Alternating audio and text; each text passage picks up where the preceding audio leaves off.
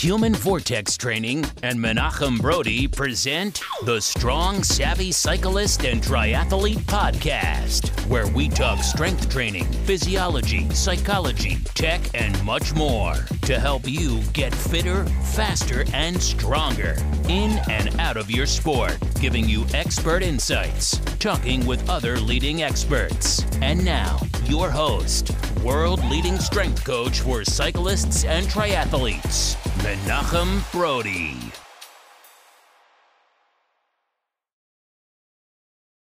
Hi, everybody, and welcome to episode number 96 of the Strong Savvy Cyclist and Triathlete podcast. This week, we're going to get into where'd you hear that? As this coach over the last month and a half has heard a number of poor training practices that were disproven back in the 90s uh, resurfaced on the internet once again, and it is uh, incredible how that happens. But before we get into today's episode, we like to tie in, or I like to tie in, all of the uh, different numbers before we get up to 100 into uh, something interesting. Once we get past 100, it's a little bit more difficult. But 1996 was the year of the t shirt that I used to wear uh, because it said uh, class of 96. I used to wear that every time. I had three of them. I used to wear it uh, every time I went into the weight room because I was under the age that you needed in order to lift.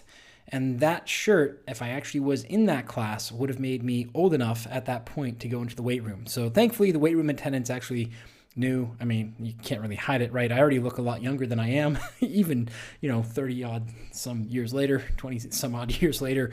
Um, and they took me under their wing and that started my learning career and put me well well fast forward uh, ahead of a number of people uh, in the fitness industry when i finally got into it because the mentors and mentees that i had were absolutely incredible. They asked questions. They went beyond what was commonly accepted and and you know asked.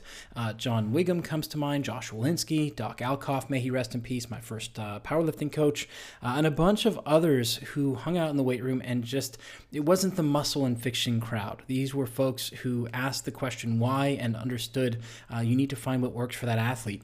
And that's where we're going to start, actually, is this week's episode. We're going to start off with something for the coaches because there is apparently a couple of articles making the rounds that say that if you are a good coach, you do not need a coach yourself.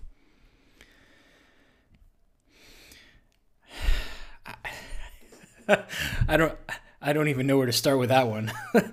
Literally every single top professional in the world has at least one or two mentors or coaches helping them, uh, those that have come before them uh, who have gone through the struggle. We stand on the shoulders of the giants who came before us, as Tony uh, Robbins likes to say, and a number of other highly successful individuals. Uh, you hear, if you watch The Last Dance on Netflix, uh, you hear Michael Jordan uh, talk about how he talked to Magic.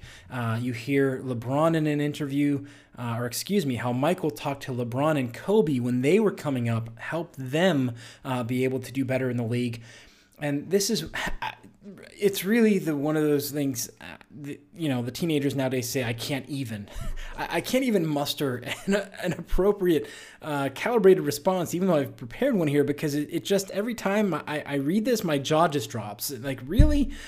And this goes also for for writers. Now with the riders and with coaches, we also have to be very aware of we don't know what we don't know. So nowadays, in particular, uh, this is another thing that's been going around the internet that in order to be a great coach, you need to be a evidence-based practitioner. Well, not necessarily. So we're going to tie these two together because they're very closely related and we'll, we'll knock the coaches side of things out because a lot of you out there are looking for coaches or have had coaches or have coaches or are coaches yourself. You need a mentor. You need somebody to show you the ropes, to share their perspective on things. And it doesn't always have to agree with you. In fact, some of my best mentors are and have been those who don't agree with me on everything because we have discussions. And that tends to be uh, missing nowadays on the internet, where I am right and you are wrong, and here's a 100 articles that prove that I am right.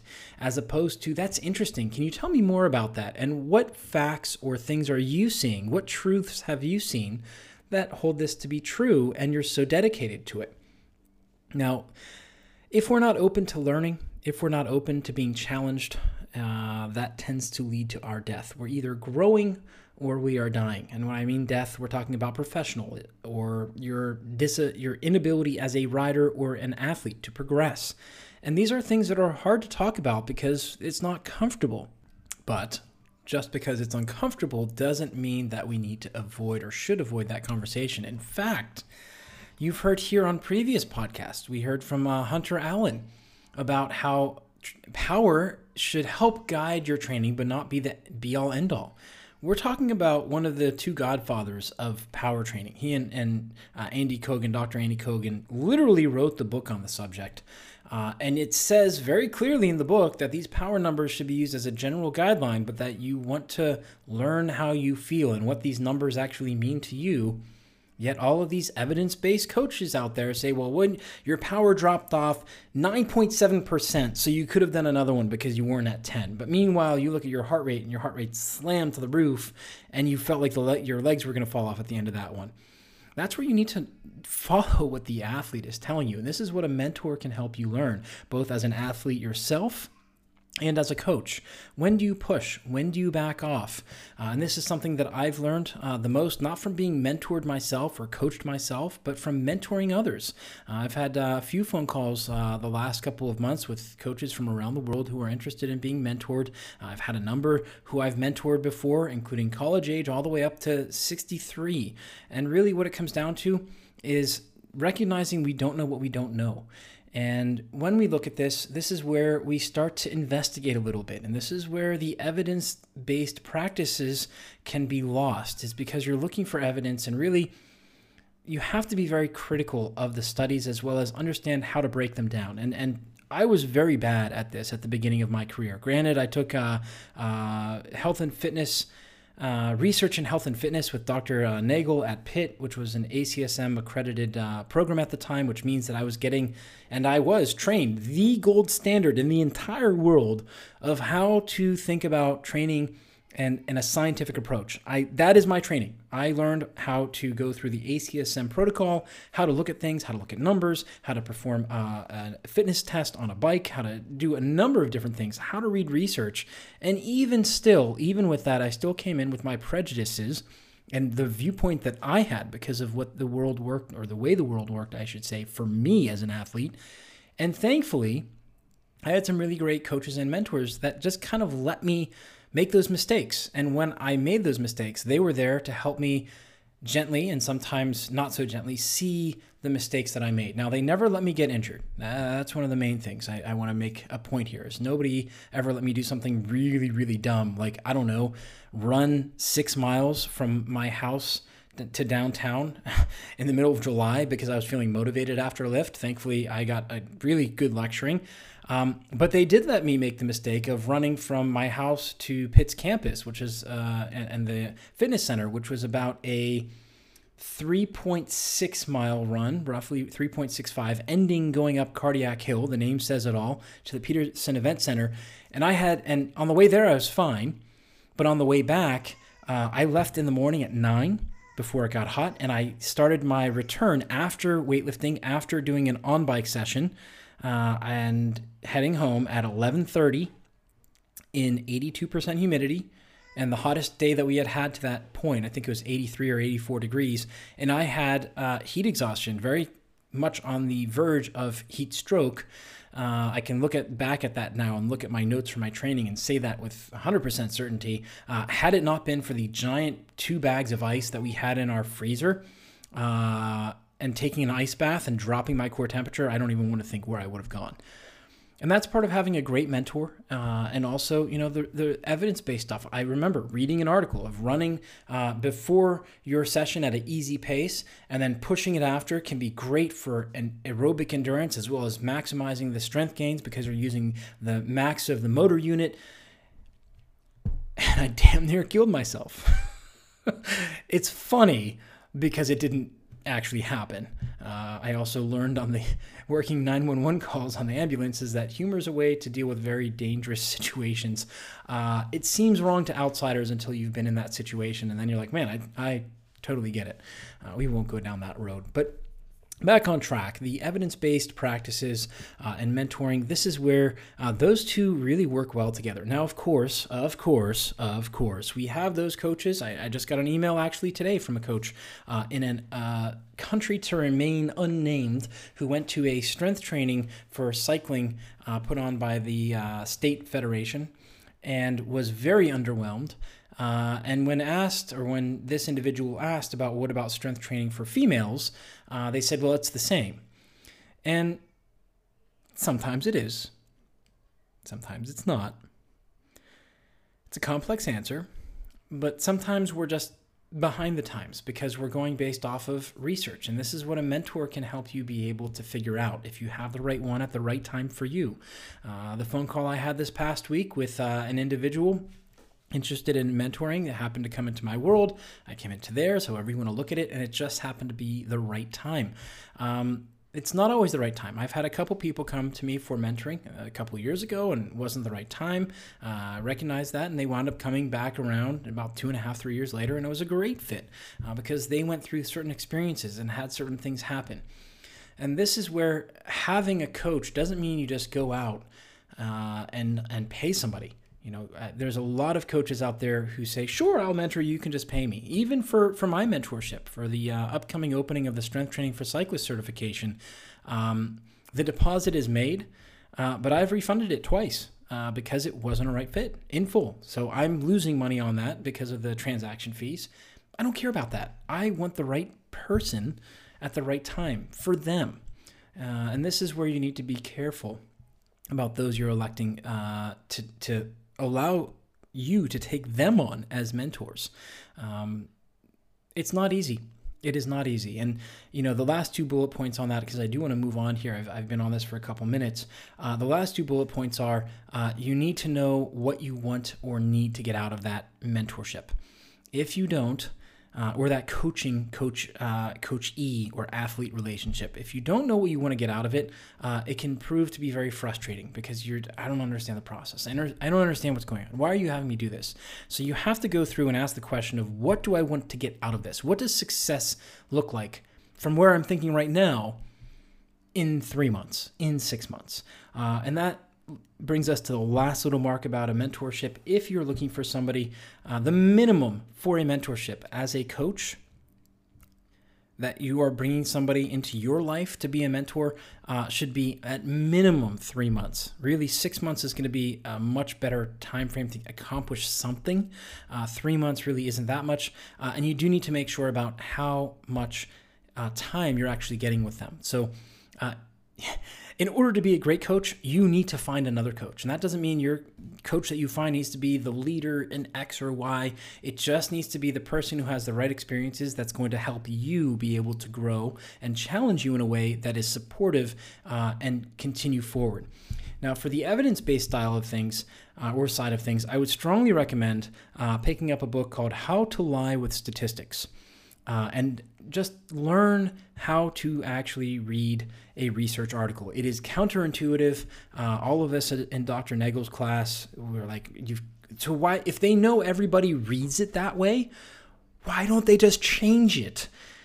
And it's well, that's because that's the way, that's the way it's done. And and we have a podcast episode uh, way back when I think it was episode sixty four Nope, that was posture and breathing. We have a, we have a podcast episode way back when on, on how to actually uh, read a research article. Um, it has to do with triathlon. I can't remember which number it is, uh, but I would strongly recommend going back and looking at that.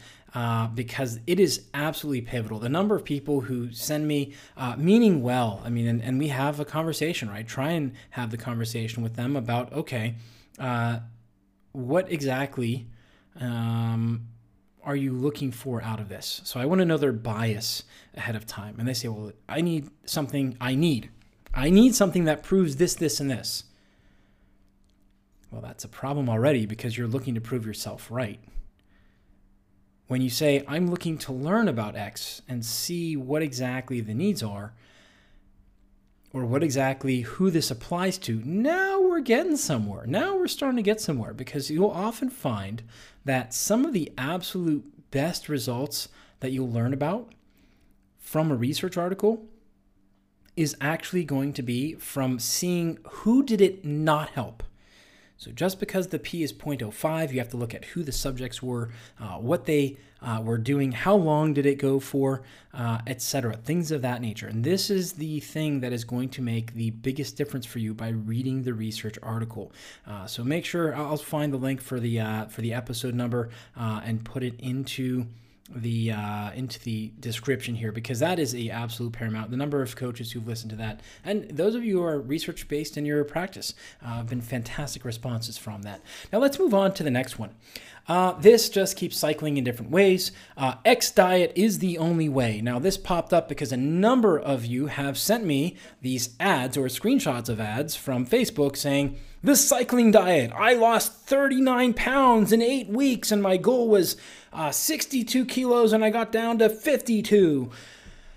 Yeah, so you lost all of this weight, but there's a number of systems of the body that you have now completely flummoxed. They have no idea what the heck is going on. Uh, and this can have long term detrimental repercussions to you as well as short term. So, uh, episode 34, we talked about the steel mace with uh, Archie Kablan. We're going to actually have him back on. Uh, he and I spoke about this exact topic a couple times uh, the last couple of months because uh, I went through the last, the third national lockdown we had here. I actually put on around 20 pounds. And, um, you know, Archie and I have a very good relationship, and he he gets me right, uh, and he's like, "Hey, man, yeah, you're looking like you're you're you're stocking up for winter. It's not that cold here." At first, you know, whatever, I put on a little bit. And then when I filmed the Road.cc series uh, in January 2021 and I was editing it uh, or sitting down with the editor online, I'm like, wow, okay, that's not good, man. I could see it on my face, I could see it in my stomach, I could, and it's just not not nice. And a number of people, because Archie and I were talking about it, like, oh yeah, just go on like uh, 1500 calories a day, da da da. And we both kind of looked at each other like, mm, yeah, cool, all right, whatever, bro. And the reason this is important, and, and, and we don't want to go into these massive caloric deficits and think about our absolute weight going down, is because it screws so hard with your hormonal system. And as you've heard here, uh, previous podcast episodes, the hormonal system of the body is absolutely integral to your long term success and health. And if you put it through these big shocks, uh, you're going to come up with really big problems. Now, that being said, uh, on top of that, there's also two different types of visceral fat there's yellow fat and there's white fat. The white fat is really, really bad. This is the type of fat that those uh, who are quote unquote skinny fat where they are looking super lean, super healthy, but they go to the doctor and the doctor's like, your numbers from your blood lipid profile and your blood test and your hormones are completely screwed. These are the folks that, if you were to actually go in and do a DEXA scan uh, or or whatever technology you have available to you, and those in the field, I know, I know, I know, it's not exactly the specifics. We're just talking in generals here. But if you have the scans that help you differentiate between uh, brown fat and white fat, uh, you will find, uh, or yellow fat as it's known, it's really brown, uh, they will have higher densities of this white fat, which is really, really bad for you. Uh, it really packs much more of a, a negative hormonal impact. Uh, and what happens is, as you go through these uh, essentially they're, they're starving phases and then binging, you are screwing with your hormones. Now, this is completely different than intermittent fasting if you do it right. And we'll hear from uh, Archie about this, and we'll get into that with him uh, because that's his area of expertise. I know a little bit well, I know enough to be dangerous, right? I could say the wrong thing and then somebody follows it. And that's why I don't get into the details like just a second ago with brown fat versus white fat uh, and the scan that you need, because I know enough that it may give one of you out there the impression that you know everything because you heard on a podcast and then you're in trouble. Uh, so we want to be smart about that. Now, the hormonal status of the body, if you're going through intermittent fasting and actually doing it and making it a lifestyle, can be very beneficial. Uh, this is something uh, that goes all the way back to Maimonides. In fact, there is a great book uh, heavily cited for those of you who are evidence based practitioners and would like to stay that way. It's called Maimonides on Metabolism. And I strongly recommend you pick it up because this book was written by a physician, Maimonides, who lived hundreds of years before us. And he was one of the best physicians ever. Uh, of his time. And he had kings and, and sultans and all these people coming to him uh, seeking out his medical advice because he was so dialed into what was going on. And he talks about intermittent fasting, the effects of different foods and the timing. Like, if I remember correctly, and I could be wrong here, melon, because of its effect on the digestive system, should be eaten in the morning and avoided before bed and a bunch of other stuff like this. Like it is crazy when you actually go through and read this book and you're like, here's a dude who lived 200 and something years ago and he understands what we are just learning about now with research. It's crazy. This is where it comes down to there's nothing new under the sun. Uh, when it comes to strength training for cycling, uh, a lot of the research that's being done is very basic right now. These are things that have been looked at from other sports. Um, we already know certain things. Now, of course, there are going to be uh, research articles out there that are going to be published that go against the grain and prove the exact opposite. And in fact, there is a publishing bias um, in which these specific research articles, even when they are unquestionable, the researcher, how they went through the statistics, how they broke things down, how they executed the research. When it is undeniable, they have a research bias. And sometimes it takes years for this to be published because people just aren't ready or the publishers don't want to be uh, the black swan in the room of publishing this and just turning thing, everything upside down. I've heard this from now three leading researchers who will remain unnamed uh, that have proven unequivocally that what we are doing and think is best practice is almost the exact opposite of what we should be doing for that particular realm. And it's crazy. And it's crazy. um, but where were we? Back on, on track here. Uh, so these diets uh, that you have are absolutely, uh, you know, the, the paleo diet. You have uh, low carb, high fat high protein, high high fat, low carb. All these different things. The diet that works for one person isn't going to work for someone else. Each of us has a different internal environment, but going through and looking at the number on the scale and determining your success is one of the fastest ways to guarantee you are going to fail in the long run. So maybe it is true. Maybe this diet that's advertising, they really did lose 30 pounds uh, and are now lower than their goal weight. But is that actually healthy for them and can they maintain it? Now, I can speak ad nauseum on this because I worked as an exercise physiologist for an ASMBS uh, Center of Excellence for Bariatric Surgery with uh, two of the best bariatric surgeons uh, in the East Coast. Um, and I saw it it's the check mark. It's known in obesity. You go down, you drop the weight, and then over the next two years, you come right back to where you were. Now, why is that? Why is it when we go through the bariatric surgery, which could be the sleeve, uh, which isn't very effective, it could be the, the ring, which also isn't very effective, or it could actually be uh, where we go in and create a smaller pouch uh, for the stomach, which is effective, but is not a guarantee it comes down to the internal environment and your habits. We're talking about life stress and the effect that that has on the hormonal status. We're talking about how much food you're actually able to get in, how you are balancing with movement. All of these things tie in to allowing you to either stay at a lower weight, because all of them, you know, if we go through and we look at the bariatric surgery success rates, uh, the best surgeons have a fantastic team around them psychologists, dietitians, exercise physiologists, uh, and nursing staff it all plays together. And that was one of the best parts of that office uh, is that the manager the doctors everybody was literally on the same page uh, with the patient at the center of it. And we all worked to do our job uh, to support them. And hey this person's coming in to see me but they really should be seeing you. Can you stop in for a minute and just say hi and see if you can schedule with them? Or maybe we'll swap and you take my appointment because they need the time with you for uh, there's all these things all these things that go on that people don't talk about, but it's evidence. There is evidence out there. Literally, everybody knows the check mark. Do do over the two years, if you don't change your lifestyle, if you don't change your eating habits, if you don't t- change uh, your internal uh, environment, you are going to gain the weight back. Almost all of it. But hey, I lost the weight once. I can lose it again. That's not the point. And that's why uh, the best bariatric surgeons don't take everybody who walks in the door and wants to pay them to go through the surgery. And it's a hard process because we want successes. We want people who are actually going to be able to help, not do the surgery, have an altered body, uh, and then not be able uh, to get out of it. Really important. So, these diets that are advertised out there, the ones where you're going through and you're eating next to nothing, uh, is not the way to do it. And, and, again, Archie can talk more about it, but the timing of fats, the timing of proteins, um, how you're sleeping, the quality of the sleep, the stress, your meditative states, or your ability to deal with stress in a positive way or in a healthy outlet. Uh, healthy being the key, because a lot of people say, when I get stressed, I exercise more not necessarily the best thing.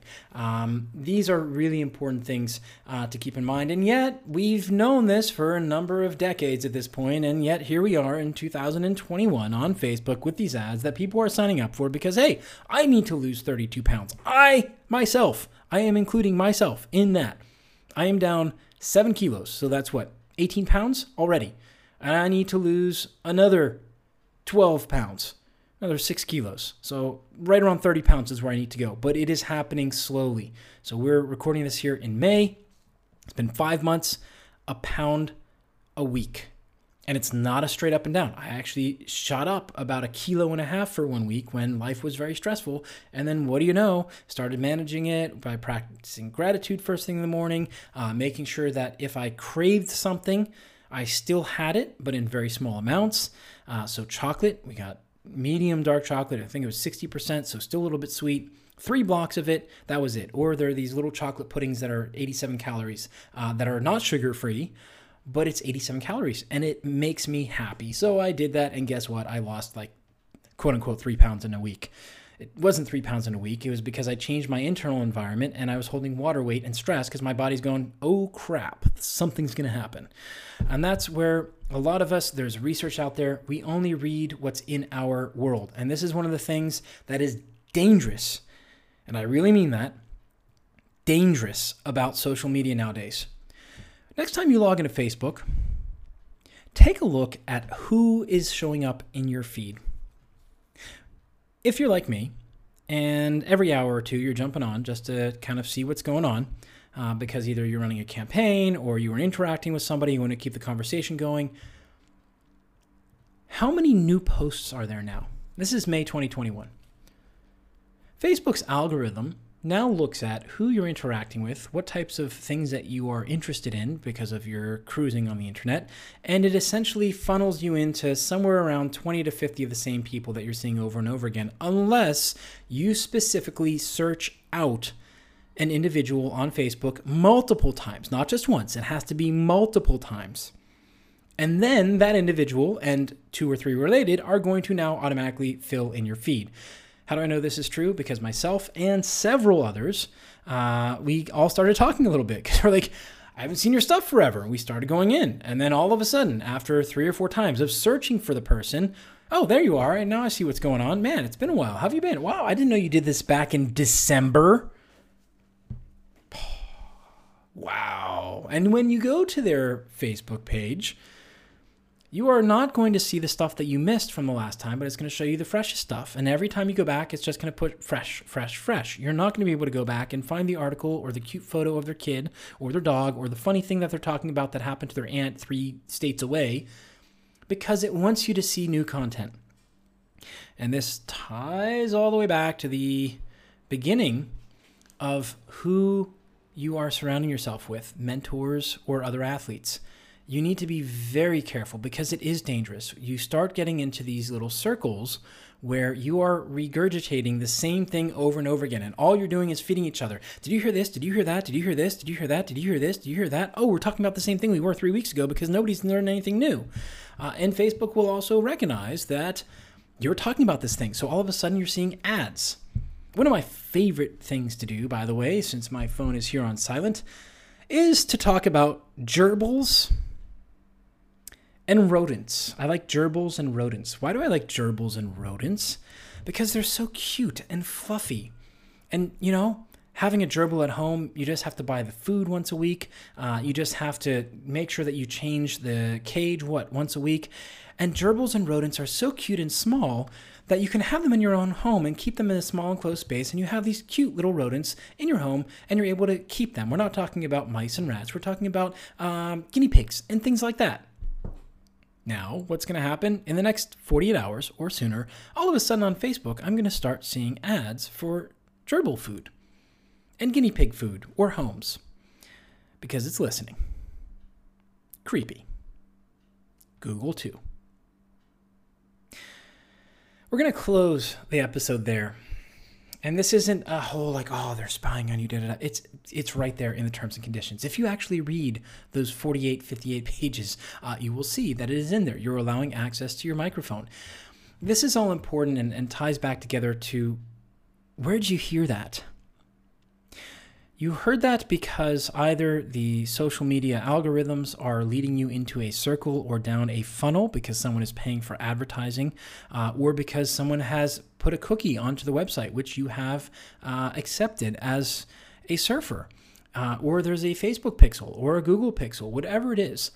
We need to be extremely aware nowadays. And I just had this conversation with one of my mentors and coaches uh, this afternoon where his question was, how much better off would we be if this pandemic happened in 1998? Not that long ago, 23 years. Michael Jordan, uh, 23 years ago. And someone said, oh, we'd be so much worse because we wouldn't be able to get updates all the time and be able to track it, da da da. And like my mentor, I was like, I, I don't know, man. Because then you have gatekeepers, which isn't always good, right? But then all of the information has to be put into the morning news and the evening news and newspapers where there are people that have to go and fact check, that have to go and cross reference and make sure that they're actually correct. Is it possible that had the corona outbreak happened, the pandemic happened in 1998, we would have dealt with it better? You could say the technology wouldn't have been there to create the vaccine, sure. You could say the technology to be able to share these uh, immunization passports or whatever wouldn't be there, sure. But would we actually be that much better off? And that ties back again to where'd you hear that? So you've got to be very careful and, and take a step back and really think, you know, are there gatekeepers? Where did I hear this information? Has it been fact checked? Has it been fact checked across from both sides? If you're looking at political news, you got to look at both sides. And nobody does that anymore. I don't want to read this POS written by the people who disagree with me. Well, the truth is going to lie somewhere in the middle, and uh, it's it's really difficult. So, with that being said, the truth is going to be somewhere in the middle for you. If you're looking for a mentor or a coach, the truth will be somewhere in the middle. Maybe you don't need someone who's many years ahead of you age wise, maybe or experience wise. You need someone who's a level ahead of you, who has good training practices that are similar to yours or an outlook that's similar to yours. I don't know. Only you can decide that. When it comes to evidence based practices, you need to be very critical of how you are taking in the research, who's published it, where it was done, who paid for it, uh, as well as who the subjects were and how they broke down the numbers. So there's lots of different things uh, to look at, as well as has their research been done in another world or another related or somewhat related realm that might be able to help us better understand this? And more importantly, what are the best coaches in the world doing right now? Because that is, in fact, where a lot of these researchers get their questions to research. Why is this working for this coach with these athletes? We don't know. Let's take a look and see. So, with that, uh, I want to invite you to sign up for the insiders list for the Strength Training for Cyclists certification, which is going to open here June 13th, 2021, midsummer. This is our first time opening it in midsummer. Uh, we've made some nice additions to the course. I'm very excited to open it up. Uh, we will have uh, one or two mentorship uh, possibly open. Uh, it depends. I'm talking to a couple uh, right now, uh, so those may not be available. Uh, as well as we have uh, a number of really exciting projects in the cooking, in the cooks, in the baking, in the works. Uh, as we go through the next couple of weeks here, those will be unveiled. So make sure that you are heading over to the HV Training website. Sign up for the weekly newsletter. It's free. Uh, each week is a roundup of the different posts that we've done across the media. So, different articles, different contributions, our YouTube videos, podcast here, as well as blog posts, and some insights. Uh, many of you have said that, that you are really enjoying and appreciating the preamble uh, in the newsletter. So there's a lot of value there, uh, and it's free. So just go ahead on over, sign up at the Human Vortex Training website, humanvortextraining.com. And if you've enjoyed this episode or any of the other here on the Strong Savvy Cyclist and Triathlete podcast, please give us a review over on iTunes or whatever purveyor of podcasts you listen to and give us a share. We'd really like to get great information out there to help more people. Until next time, remember train smarter, not harder, because it is all about you. That's it for this episode of the Strong, Savvy Cyclist and Triathlete Podcast with world leading strength coach for cyclists and triathletes, Menachem Brodie. Don't miss an episode. Hit that subscribe button and give us a review. For more exclusive content, visit humanvortextraining.com or get the latest expert videos from Coach Brodie on the HVT YouTube channel at HV Training. Until next time, remember to train smarter, not harder, because it is all about you.